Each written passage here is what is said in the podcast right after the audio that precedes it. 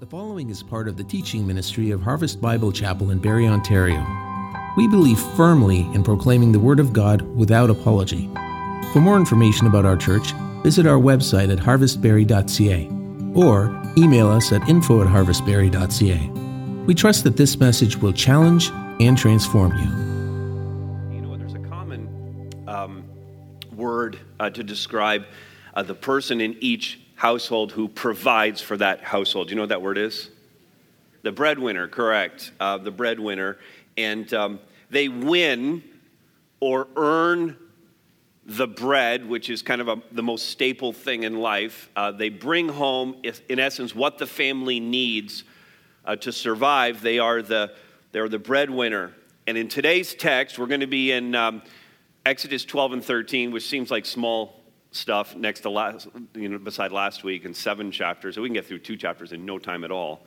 Um, in Exodus 12 and 13, God provides the Hebrews with what they need as they set out on this journey from Egypt into the unknown. They didn't know exactly where they were going, this uh, promised land that had been given to them, but they hadn't been there for 430 years. And, um, and so they're setting out on this journey, and they could, they could legitimately be concerned about how they would provide for themselves as they set out on this journey because they were leaving behind their livelihoods and really the whole life that they had built there in Egypt. But right from the start, God made it abundantly clear that He was going to be their breadwinner, that He was going to be their provider, that they would have no concerns whatsoever for what they would live on as they made this epic journey. He provided everything they needed. And I would just wonder if we ever think about God in those exact terms, if we think about God as the breadwinner in our lives, for our families, if we ever think about Him as being the one who provides us with what we need, not, not what we wish we had, not what we want, not all the extras, but, but the needs that we have, so that there's never a concern that we will ever go without. Do you see God in that way? That's really what we're going to see in the text uh, today, God provides everything. I want you to all be uh, very assured of that. God provides us everything that we need. So that's what's in front of us. Why don't we pray together and uh, seek the Lord's favor on this time in His Word this morning? Our God and Father, we, uh, we come to you thanking you again um, that we can get together in this way. And Father, I'm thinking back to Abraham who knew you as Jehovah Jireh uh, the God who provides. And God, it's so easy for us to forget that you are no less interested in providing for us today. And Father, we have much to be grateful for. We know that. And I pray that you would show us again in your word how you do indeed provide for us every step of the way. Convince us of these truths, convict our hearts. Father, show us the things in our hearts, in our minds, and in our actions that need to change today. Father, we pray this in the name of Jesus Christ. Amen. Amen. You agree with that prayer? Amen. All right. Uh, you have no reason for concern. God provides all you really need, and we have to start right here. You need to be saved from death. You need to be saved from death, and, and God provides that. I mean, I'm not sure if you realize it, but this actually, of all the needs that you have, this actually is the most pressing need that every human being has to be saved from death. It transcends, of all the other needs that we could list, this transcends every other need. I am in peril of death, and I need to be rescued from that. And in Egypt, God provided a way in the face of the looming death of the firstborns. Uh, in our last message, we uh, saw all of these signs that God was doing, and we saw 10 of the signs actually. Uh, the first early one, and then nine of what, what are called the plagues generally. And then we're coming up to plague number 10 or sign number 11 that God is doing. And this is the death of the firstborn in Egypt. This is the one that's going to push Pharaoh in Egypt over the edge and allow the Exodus to actually uh, begin. And Israel, no less than Egypt, was facing this imminent judgment. That when the destroyer would come, everybody in the land was under the threat of the destroyer. But God provided a way for the Jews. Let's look at it in the text, in fact, Exodus 12. I'm going to run through all the verses, kind of tell it, then we're going to go back and mine out some things that are important for us to see. Uh, the Lord said to Moses and Aaron in the land of Egypt, This month shall be for you the beginning of months. It shall be the first month of the year for you. He's establishing the Hebrew calendar here and telling them when the new year is. Tell all the congregation of Israel that on the tenth day of this month, every man shall take a lamb according to their father's houses, a lamb for a household. If the household's too small for a lamb, then he and his nearest neighbor shall take according to the number of persons, according to what each can eat. You shall make your count for the lamb. Your lamb, and he's going to give three criteria now for the lamb that they're going to pick. Your lamb shall be without blemish, a male, and a year old. So a young, unblemished male lamb is going to be taken. You may take it from the sheep or from the goats. And you shall keep it until the 14th day of the month, when the whole assembly of the congregation of Israel shall kill their lambs at twilight. Then they shall take some of the blood and put it on the two doorposts of the lintel of the houses in which they eat it. They shall eat the flesh that night roasted on the fire with unleavened bread and bitter herbs they shall eat it. Do not eat any of it raw or boiled in water but roast it its head uh, with its legs and its inner parts. And you shall let none of it remain until morning. Anything that remains until morning you shall burn. No leftovers right? That's what he's saying. No leftovers. We're portioning this out right one per family two families if it's a larger lamb or smaller families but we're going to make sure there's no leftovers. If there are they're going to be burned. In this manner you shall eat it with your belt fastened, your sandals on your feet, your staff in your hand, and you shall eat it in haste. It is the Lord's Passover. Something's coming, so we're eating it on the run. We're eating it in such a manner that we're ready to go in a moment's notice. This is eat, eat quickly because we've got to get out the door. For I will pass through the land of Egypt that night, and I will strike all the firstborn in the land of Egypt, both man and beast, and on all the gods of Egypt I will execute judgments. I am the Lord. The blood shall be a sign for you on the houses where you are, and when I see the blood, I will pass over you, and no plague will befall you or destroy you when I strike the land of Egypt. Verse 14, and this day shall be for you a memorial day, and you shall keep it as a feast to the Lord through your generations. As a statute forever, you shall keep it as a feast. He goes on to give more uh, instructions uh, through the next few verses. God establishes the Passover as this memorial feast that they're to keep. So every generation remembers exactly what he did to save his people.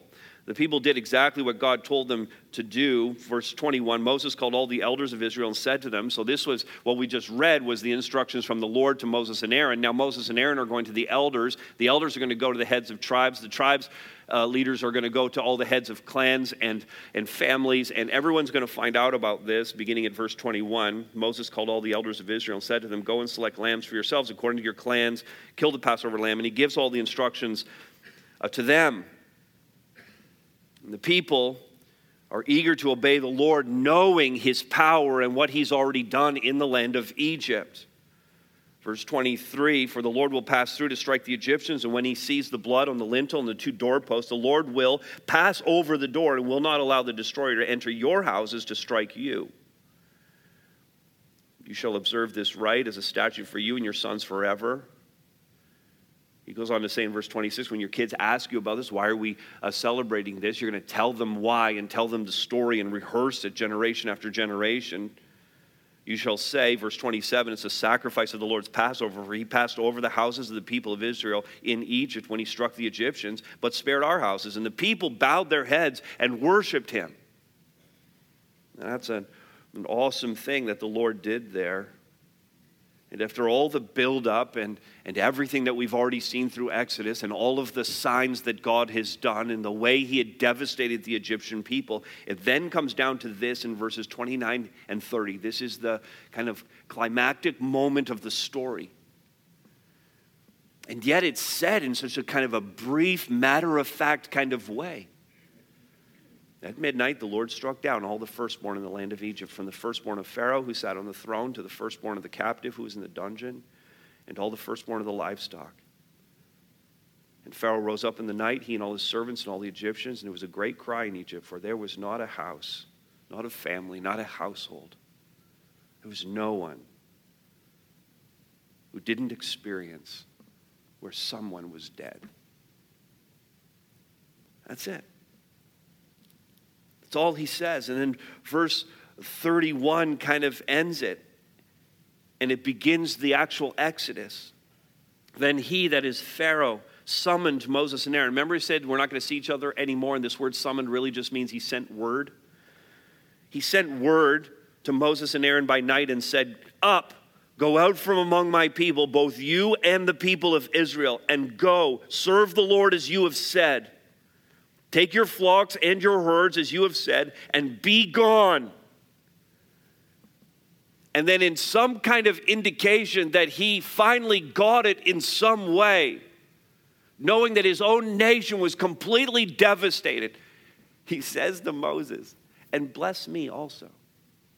Just send a little blessing my way. Things are really bad here in Egypt. I don't know if you know it tries to invoke some blessing back, and it seems that there's some repentance in his heart, and yet we'll find out later that he changes his mind again.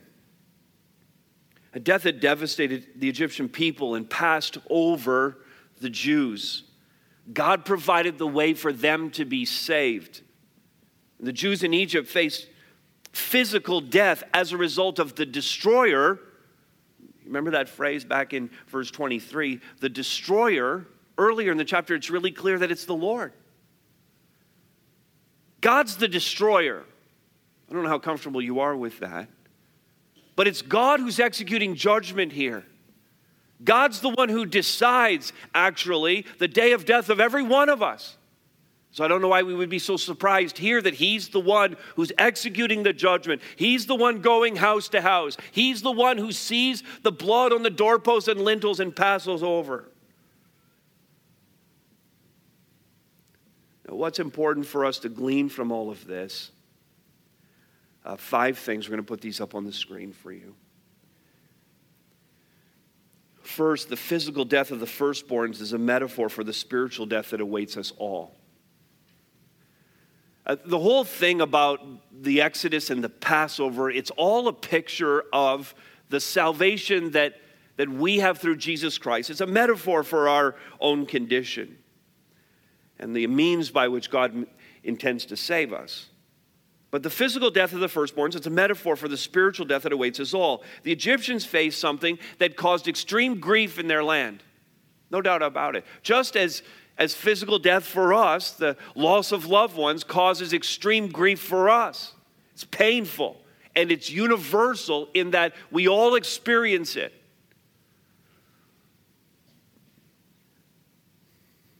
But the greater tragedy is not physical death. The greater tragedy is spiritual death, or what John calls in the book of Revelation, four times he uses the phrase second death. It's second death because we face physical death, but after our physical death, we become, if we're not in Christ, we become condemned to a Christless eternity, eternally separated from God. That's the second death. Far more devastating than physical death in every a single way. The greater tragedy is this second death, spiritual death, that we're all facing. Now, the Passover, secondly, look at this. The Passover is a picture of what Jesus did to provide a way of salvation to the world. The Jews were required, uh, we saw in the text, to slay the Passover lamb. And I think we have an image here to slay the Passover lamb and then to take a hyssop branch. It was just an herb that grew commonly in the uh, Middle East, and to make kind of a brush out of that and to dip the hyssop brush into the blood and to paint the doorpost and paint the lintel over the door. And by that, to create this this, this uh, symbolic act of actual faith. I mean, the Jews had to believe the word of Moses to actually go ahead and do this because they had never done anything like this before. It seemed kind of interesting that you would do such a thing. There were very specific instructions about the kind of lamb they were to use and the way they were to eat the meal and how it was supposed to be prepared, who was supposed to be in the room and then to take the blood and put it all over the door like that, I mean, you would have to believe that God was doing something in order to go through all of that and actually execute it. And so it isn't so much the blood on the doorpost that saves them, in as much as it was their faith to believe that just obeying the word of God was sufficient. This is an act of faith in the Lord. And it was prophetic in every way of what Jesus would do for us. Jesus, in fact, is the final Passover lamb. He secured our safety, not from a destroyer who would take our physical life, but from one who would require our very lives, would condemn us to a Christless eternity. Paul lays it out uh, pretty clearly in 1 Corinthians 5 7, where he just simply says that Christ, our Passover lamb, has been sacrificed. Jesus is the final fulfillment of the Exodus, of the Passover, of moving from life, from death into life.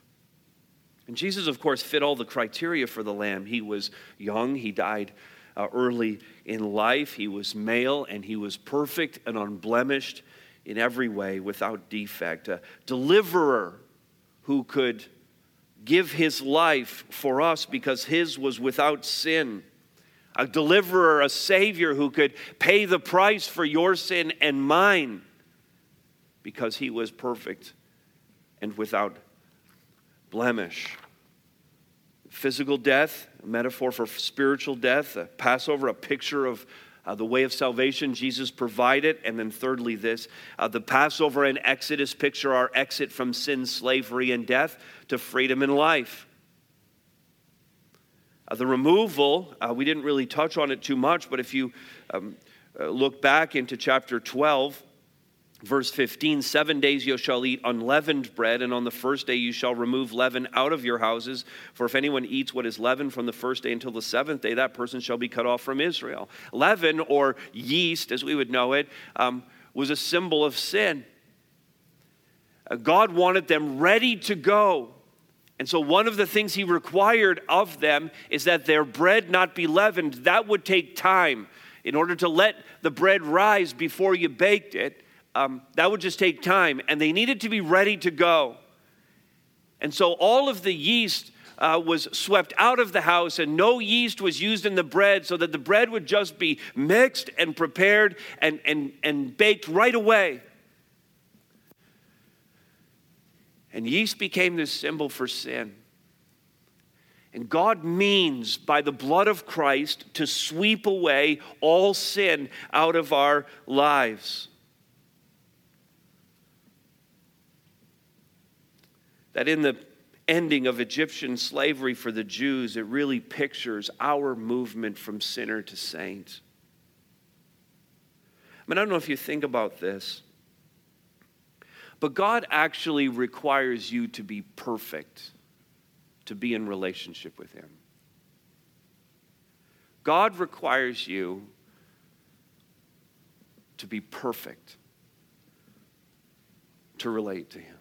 I, I, understand the objection. Some of you are thinking it right now. Well, then we're all out. And I understand that. But it's no less true just because we find it hard to believe. You cannot have undealt with sin in your life and have a relationship with the Lord. All of your sin needs to be dealt with and in the right and biblical way. I remember when I was first saved, um, shortly after, within a few years, I was working in a uh, Christian bookstore. And uh, we sold all this. Uh, well, we actually had the, um, you know, on the cash register, would have departments that you had to press for things. This is old school, I know.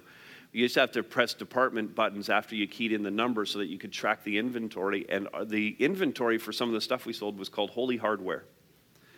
Um, other places would call it Jesus junk, right? And it's all that stuff just with like verses on it or pictures on it. It's like mugs and, and pens and t shirts and all that kind of stuff. And, and bumper stickers were really popular and when I first came to Christ. And there was this one that, I, that we sold, and it said, um, I'm not perfect just finish it, just forgiven, right? And, and it's, it's, at the time, I thought that was really cool uh, because I certainly wasn't perfect, but I was forgiven. But I just, I realized uh, that that's kind of bad theology. On its face, you see, in order for me to be forgiven by the Lord, it also means that I'm perfect in the sight of the Lord. That perfection is required for me, as I said, to relate to my God. we have to be fully justified before the Lord. We have to be declared righteous. We must be fully righteous to stand before a holy God who cannot look on sin. The Passover pictures this, the Exodus pictures this. Our exit, we are no longer enslaved to sin. We are no longer under the condemnation of death. We now experience freedom from sin. We now experience life in the Lord and are no longer under the condemnation of the second death if we're in Christ. Now, all of that said, this is the this is the reality check part of that. The fourth point would be this though we are free from sin and slavery, like the Israelites, there's yet a journey ahead of us to the promised land. We are not there yet. Christ fulfilled in a greater way the goal of the Passover, and we, like Israel, continue our wilderness wanderings, if you will, in anticipation of getting to the promised land, getting to the place where the reality of our lives catches up to how God sees us as perfect because of the blood of Christ. We're still, we're still wrestling with sin. We're still wrestling with sin. How many people are still wrestling with sin in their lives, right? Right? And those who didn't raise their hand, sin of pride. Still wrestling with sin. I don't raise my hand in church, not for anybody. I mean, that's still our struggle. We're still struggling to believe at times. I still have doubts. I'm still wondering about this. How do I, how, how do I, how do I all, make all of this make sense? That's still the experience of many believers, if not all of us. I'm still figuring things out about God and about myself and how it all fits together. I still have times when I'm when I'm really wrestling down things with God. I still have sin issues that I'm still trying to deal with. I, I'm not there yet. I know God sees me this way, but I'm not there yet. God sees me as a saint. The Catholics have this wrong. Okay, the Catholics have this very wrong, where sainthood is bestowed, bestowed on those who do something miraculous. You have to do something in order to become a saint in Catholicism. Whereas the scriptures teach that you become a saint not because of something you did, but because of something Jesus did. And every person here who trusts Christ as Lord and Savior, who confesses their sin, is declared to be a saint. And then we continue to live our lives working out our salvation with fear and trembling, seeking to be more and more like Jesus every day. And the Exodus and the Passover picture all of this for us. And that's really where the bumper sticker actually makes a little bit sense. This is the this is the not perfect part and I get it. I get what the bumper sticker means. We all get it. 5 for Christ followers, uh, the Passover memorial was replaced by the Lord's table. Jesus said that this was to be, or the scriptures tell us here that this was to be a memorial forever, and the memorial continues. The Passover memorial continues. But it continues in the Lord's table for those who are part of the church. The Lord's table stands as a picture of what Jesus did for us, of our unity in Christ. That's why we always take it uh, together. In the New Testament, the Last Supper, the night in which Jesus was betrayed, when he gathered with his disciples in that upper room, I mean, that, that was the Passover meal that they were celebrating. It was the Passover.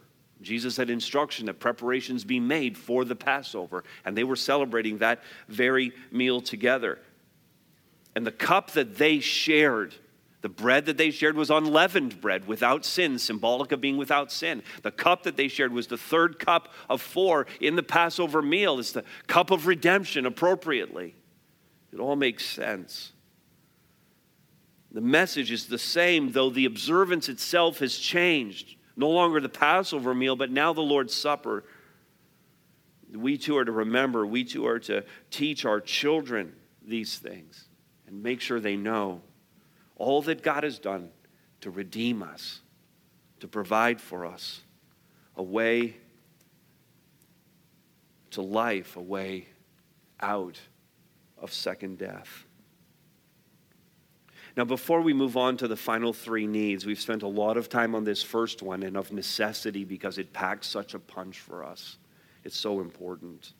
But it's important for us to know that this is the only one of the four that we're going to talk about today that's absolutely essential. That all of the other ways that God provides for us, in fact, in time, will no longer be provided to us.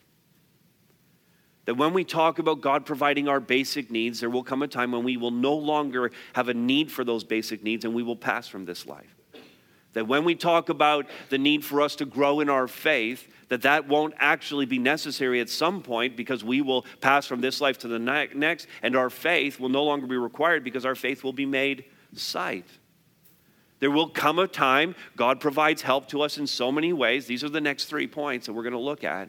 God provides help in so many ways, but at, at the end of our lives, we no longer need that help because we will be perfected and glorified and in the very presence of our God seeing him in all of his glory.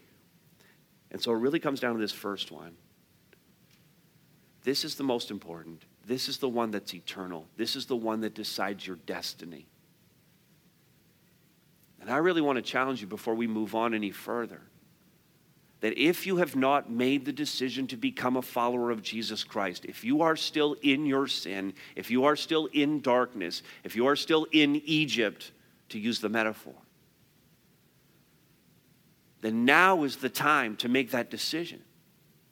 Now is the time, right now, not at the end of the service, not this week when you've had some more time to think about it. Right now is the time, in the midst of the preaching of God's word, to say, I admit that I'm a sinner in need of a Savior. I admit that I'm under the condemnation of death and are facing a Christless eternity.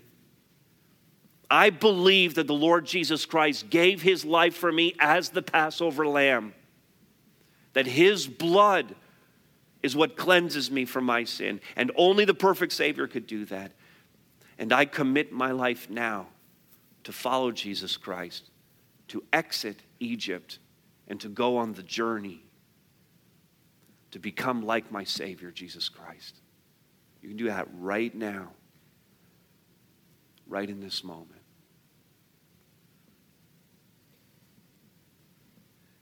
Now let's move on and see these other things that God provides for us by His grace. You need the basics of life, and He provides that to you. And I'm talking about if we could make a list of basics of life, what are the things that I actually need? Okay, let's start at the very top of the list oxygen. That makes sense, correct? We all need oxygen. So we need that. We need water, can't live without water. We need food of some kind. So we've got three things on the list. We need um, shelter slash clothing. Let's put that all in one category. And um, maybe we could add relationship. It's not good that the man should be alone. So we have, we have what, five things on our list, and that's it. Really, when it comes down to it, we've got a lot of extra things on our list of things that we think are the basics, but really, when it comes down to it, these are the basics, correct? That, that's, that's really all we would ever need. Now, in, ch- in, chapter 12, verse 33, something kind of crazy happens here. The Jews are readying themselves uh, to leave. Just imagine this scene. In fact, let me just read it. The Egyptians were urgent with the people to send them out of the land in haste, for they said, We shall all be dead. They finally got the message after all the signs. So the people took their dough before it was leavened, their kneading bowls being bound up in their cloaks on their shoulders. They were ready to go, remember. The people of Israel had also done as Moses told them, for they asked the Egyptians for silver and gold jewelry and for clothing. So just imagine this the night before the Passover happens, that earlier that day. They're getting ready for their Passover meal, and during the preparations, they, they leave their houses for a few minutes and they go over to their Egyptian neighbor's house and they knock on the door. And, um, hey, hi, how are you doing? Good, good. I just came over to let you know that as things go down tonight, it's not going to be great. But if you wouldn't mind, uh, we're going to take all that you own. So if you could bring out all of your jewelry, all of your gold and silver, everything that you own, if you could have that all just ready for us, because after your firstborn dies, we're going to come back and get that stuff. Is that not the way the text reads? They went over and they asked for it. They just went and asked for it. That's why I tell you, this sounds a little bit, a little bit crazy. But when it all happens, and verse 36 says, And the Lord had given the people favor in the sight of the Egyptians so that they let them have what they asked. They just let them. Thus, they plundered the Egyptians. I mean, the, the whole thing goes down, and as the Israelites are getting ready to go, their neighbors are coming out and just pushing all of this stuff into their. Here, take it. Just go. Take everything I own and go. At the end of the day, this is kind of a very clear indication that Yahweh had won. He had won the day. That the God of Abraham, Isaac, and Jacob, in fact, now the God of Moses, had won. And these, these Jews had been poor, they were slaves. They didn't have a lot saved up. They had no means of supporting themselves as they went out into the journey. How would they fund that? Where would they buy food? How would they find the supplies uh, to build tents and to build uh, shelters and enclosures for animals? How would they do all of that? God provided what they needed from the Egyptians. Again, verse 36 thus they plundered the Egyptians. Now, plundering, as I think about plundering, I think about Vikings. I think about pirates. Pirates plunder. I think about invading armies. Invading armies plunder. But the Jews are none of those things. They're not Vikings, they're not pirates, and they haven't invaded anywhere. They're just leaving a place. I imagine that if the Canadian military ever invaded a country and went in and were going to plunder the country, that this is exactly the way we would do it. We would knock on people's doors and we would politely ask, Could you please just give me all your stuff? And then once we took it all, because we're Canadian, we would say, I'm sorry, I'm sorry that I have to do this and take all of this. It really is a ridiculous scene. It was a true miracle in every way of God's provision. It's so ridiculous. And again, they would use this money and goods to fund the journey and to build the tabernacle. Now, I don't think this is going to work out exactly the same way for you. So that if you feel like God is not providing for you, that this is the way He's going to provide for you, that you would just go over to your neighbor and knock on the door and say, hey, by the way, we're a little short this month. Would you mind if I had some of your stuff to sell? Or could you give me your Visa card or empty your bank account for me? I, I just don't think it's going to work out precisely the same way for you. But you have no need to worry because God will provide for you. And we don't do this often, but turn over to Matthew chapter 6. Always prefer to just preach the passage that's right in front of us, but in terms of what Jesus says here in Matthew 6, I think it just helps us from a New Testament point of view all these years later from the Exodus to just put it all in perspective. Jesus says this, Matthew 6, uh, 25. Therefore, I tell you, do not be anxious about your life, what you will eat or what you will drink, nor about your body, what you will put on. Is not life more than food, and the body more than clothing?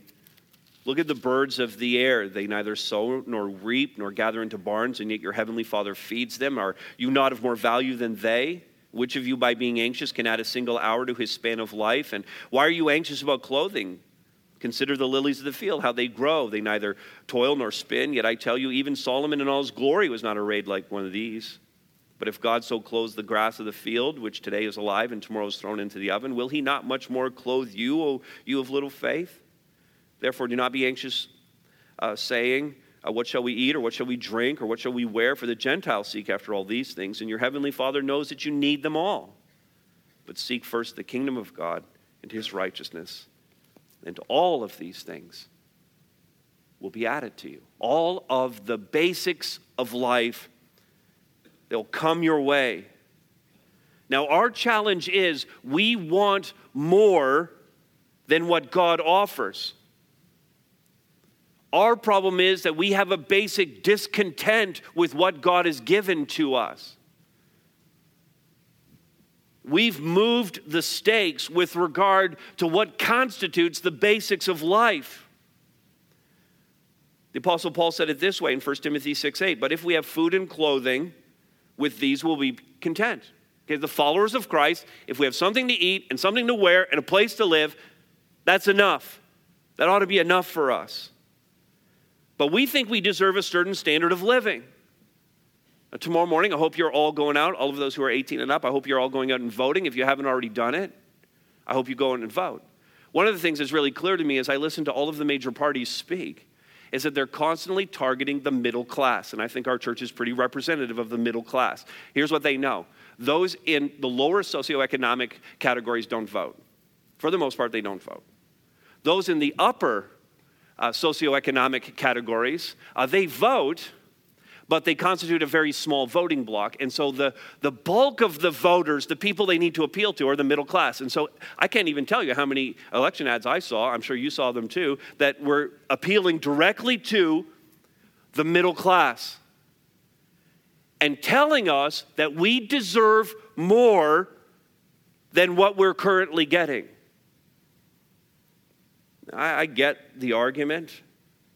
The challenge is that as Christ followers, if this is our principle, that we should be content with the basics, as Christ followers, we've actually bought into what the prevailing culture is telling us. We've bought into what the politicians are telling us. We believe we deserve more than what we're actually currently getting. And I, have been thinking about it this way that no matter what happens tomorrow night, whether it's Mr. Harper or Mr. Trudeau or Mr. Mulcair, or by some crazy stroke of I don't even know what, Ms. May becomes Prime Minister.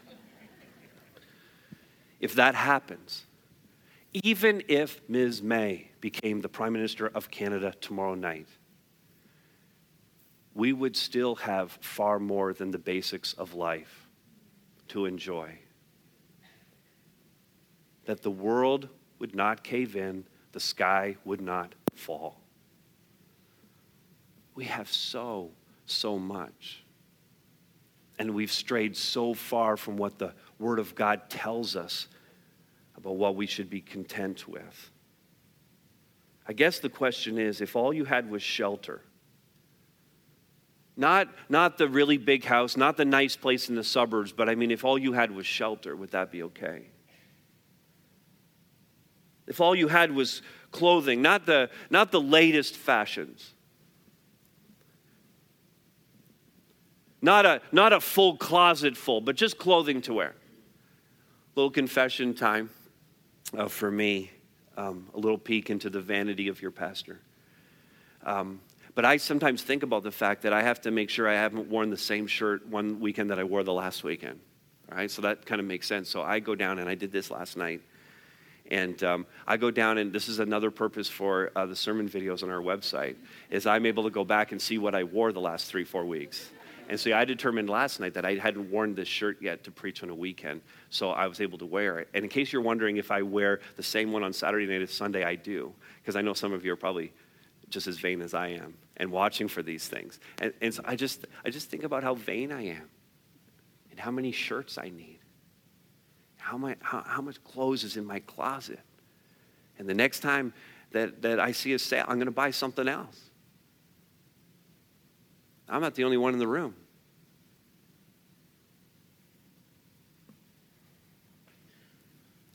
If you have food to eat, not, not necessarily the finest cuts of steak, but if you have food, all the, all the more expensive organic stuff, just food. I got food. I'm happy with that. And would you be content with, with what God assures you He will provide for you? Could you be content with less? I just recently came to hear about a man named Viv Grigg who runs a ministry. He's a New Zealander. He uh, runs a ministry that sends people on temporary mission assignments into the poorest to the poorest of the poor in the world's major cities in the uh, darkest, uh, dirtiest, and most desperate of slums. They they go and they do something that most missionaries don't do. Most missionaries will go into a new country and they'll live on a missions compound. They'll live in the safety of where other missionaries live, and they'll go out from that compound to do ministry. But Viv Grigg and his uh, ministry, they actually go and live in the slums. They live with the people in close proximity with all of the hardships that come with living in the slums. Pretty impressed by what he's doing something he said uh, struck me about how we handle uh, what we've been given. He's speaking to us now who are not living in the slums. These five points that I thought were really great. Earn much. If you have the capability to make money, make as much of it as you can. Earn much. But consume little. Stop being so excessive. Hoard nothing. It all belongs to the Lord. I'm willing to give any of it up. Give generously.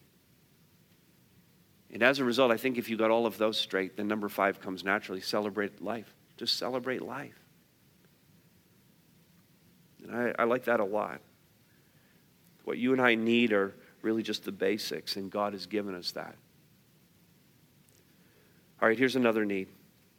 You need to grow in your faith, and He provides that. Uh, God had a few ways of growing the faith of His people. Uh, clearly, seeing the signs that He had performed in Egypt was a way that He grew the faith of His people, and that's why they uh, did the whole doorpost and the lintel thing with the blood, is because they uh, believed to a certain level. But signs are never enough, miracles are never enough to get people to believe. So, God instituted the Passover feast for them to keep doing repeatedly uh, throughout their history. The last part of chapter 12 speaks about the institution of the Passover again, and then the first part of chapter 13 talks about the dedication of the firstborns because everyone knows that firstborns are very, very special. Hooray for firstborns, right? Come on! Shout it out, firstborns. Everyone else hates me.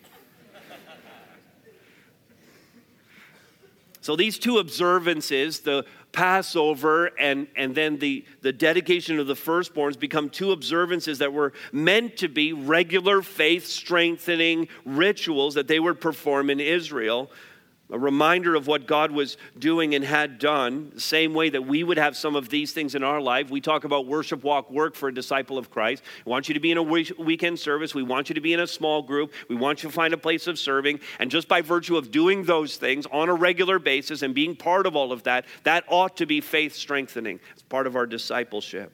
And God set it all up that way for us. Before we get to the key thing, though, we need to see in this passage, let's understand what we really mean by faith. That God wants to build our faith. I love this definition. We've been using it for years.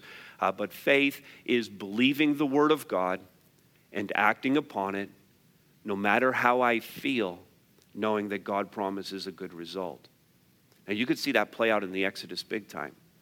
Faith is believing the Word of God. Moses said, we need to put a blood on the doorpost and the lintel of our home and acting upon it. So we did. No matter how we feel, I feel afraid. I feel like it might be unnecessary. No matter how I feel, I'm going to act upon the objective word of God that Moses delivered to us, knowing that God promises a good result. Uh, our firstborn's not going to die. We're going to get out of Egypt and we're going to go to the promised land. The promises of God all stacked up for them. And you see how that definition just works with regard to the Jews. It works for us every time. That's the definition of faith. That's the thing that God wants to increase in your life. And so you get that when you look at verse 17 of, of chapter 13. When Pharaoh let the people go, God did not lead them by way of the land of the Philistines, though that was near. For God said, Lest the people change their minds when they see war and return to Egypt. Now, I find some, some things very intriguing about that. Let's look at this map that we have. And so there's a traditional uh, route of the Exodus is this red line, and, and honestly, there's like four or five different theories about the route of how the uh, Jews left over on the left. Egypt, Goshen is where they lived. And they went up to Succoth, up a little bit north, and they came down and in into the Sinai. But if you look at the top of the map, hugging the Mediterranean Sea, there's a road there called the Way to the Land of the Philistines. It goes up to Gaza and Ashdod, and that was the area where the Philistines lived. And they were a warrior people. But it is literally the fastest way to Canaan from Egypt. That's the, that's the 401 route. Okay, we're going to go the fast way, that's the way. But God knew they weren't ready for that. And what's really intriguing about all of this is God fought the entire battle in Egypt, correct? He fought the whole thing. The Jews actually did nothing. Every one of the signs was God doing it. The eventual destruction of the Egyptian army, which we're going to see uh, next time, um, that's God doing that. But now, God isn't going to fight the battle directly for them anymore. He's going to be involved, He's going to be with them, He's going to strengthen them for it, He's going to give them wisdom. But from now on, they're going to have, actually have to fight the battles. They're going to have to be an army and trust Him. God isn't just going to wipe out the Philistines and let them walk into the country. They weren't ready for that. Their faith wasn't yet strong enough for that. What he did to the Egyptians was one off, a very unique event in history. The taking of Canaan was going to be very different, more hands on. And the not quite yet an army, army of Israel, they would play a big part in the taking of the land, but they weren't there yet. In the wilderness, their faith would be refined. They would hear teaching from Moses. They would receive commands from the Lord to obey. They would get some of it right and some of it wrong, as we'll see coming up. And all the way, God is preparing them, strengthening them for the task of taking the land. Now, there's no doubt that sometimes God does a miracle in our lives to remove a certain circumstance or to heal us of something that's going on. God sometimes does the miracle. But in my experience, it's rare.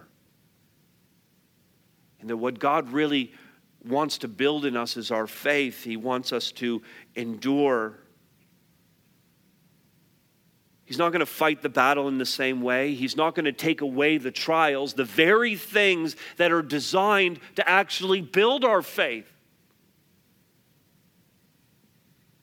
Most of the time, He's going to give you what you need to get through it, and He's not going to remove you from it.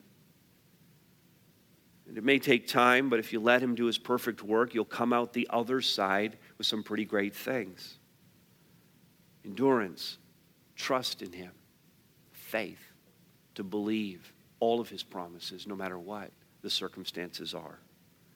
And as you pray and seek Him in worship, and sometimes with tears, can tell you how often I've preached a word to people or looked at people through worship and knowing their circumstances and see tears streaming down their faces as they wrestle down the circumstances of their life with the Lord. It's actually a pretty awesome thing to see. This is the way God works. He told us in James 1 2, count it all joy when you face trials of various kinds, brothers, because you know, you know that the testing of your faith produces endurance. And all of that with the objective of making us perfect in Christ. And finally, this you need help. You need help along the way. And He provides that.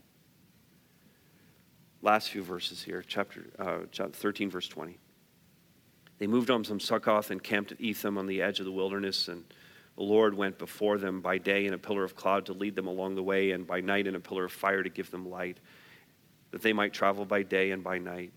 And the pillar of cloud by day and the pillar of fire at night did not, did not depart from the people. The cloud represented uh, three things. The cloud and fire represented three things that the Lord provided them uh, direction, protection, and comfort. And they, like us, they, they had no idea where they were going. We, we have no idea where we're going. We know we're going to heaven. We know we're going, we're bound for glory. We got that part of it. But God knows the exact destination. God knows the route that we're going to take, and God knows how long we're going to be on this journey before we reach the destination. And it's different for every single person in the room. I think one of the hardest things for us to accept as the followers of Christ is that some people become followers of Christ and it seems like their life is relatively easy. That God's blessing just flows into their life, that, that, that, that, that they make enough money, that they, they've got a great family, that their marriage stays together, that their kids all love Jesus, that, that, that they're healthy throughout their life, and they be, live these uh, long, happy lives in, in blessing and security. We all know people like that, that that's been the course of their life, and, and, and they love Jesus, and it's wonderful. And then there's other people, they accept Jesus, and it's like their entire life is just freakishly hard. And it's one trial after another, and they just get out of something, and then the life comes crashing in again. And there's just some people where every step of the journey is difficult. They, they're in the valley of the shadow of death, and when they step out of it, they're in the next valley of the shadow of death, and they never get to the mountaintop. I don't know if that's you. I'll acknowledge that's hard on your behalf. God promises to provide help along the way for all of us. No matter the path, as was true for Israel, the Lord went before them, the Lord goes before you. The pillar of cloud and the pillar of fire, in a more figurative sense now, they're there for you directing your path, protecting you along the way, providing you comfort when you need it. At any point when the children of Israel were struggling with what was going on, with leaving behind more than four centuries, all they had ever known. Whenever they were doubting or fearful, they would just look up at night and see that blazing fire and know that their God was with them. They would look up in the day and see that cloud leading the way. And they would know that their God was with them. And I want to tell you, loved ones, every one of you who are followers of Christ, I want to tell you that your God is with you. No matter the circumstances of your life, your God is with you. He's directing you, He's protecting you in ways that you don't even realize. And He's there to provide you comfort in all of your heartaches and sorrows. And I love that about our God, that He's willing to do all of that for us. You can trust Him fully. He is your help along the way, He provides help every step of the way. All of that to say, you have no reason for concern because God provides all that you really need. Amen. Let me pray for us.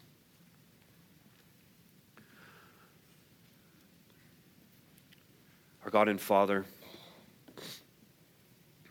I would pray for those, first of all, who are in the room, who are still under the condemnation of death, still dwelling in Egypt, God, that they would see in the Word of God today what you have provided for them as a means of escaping spiritual death or second death.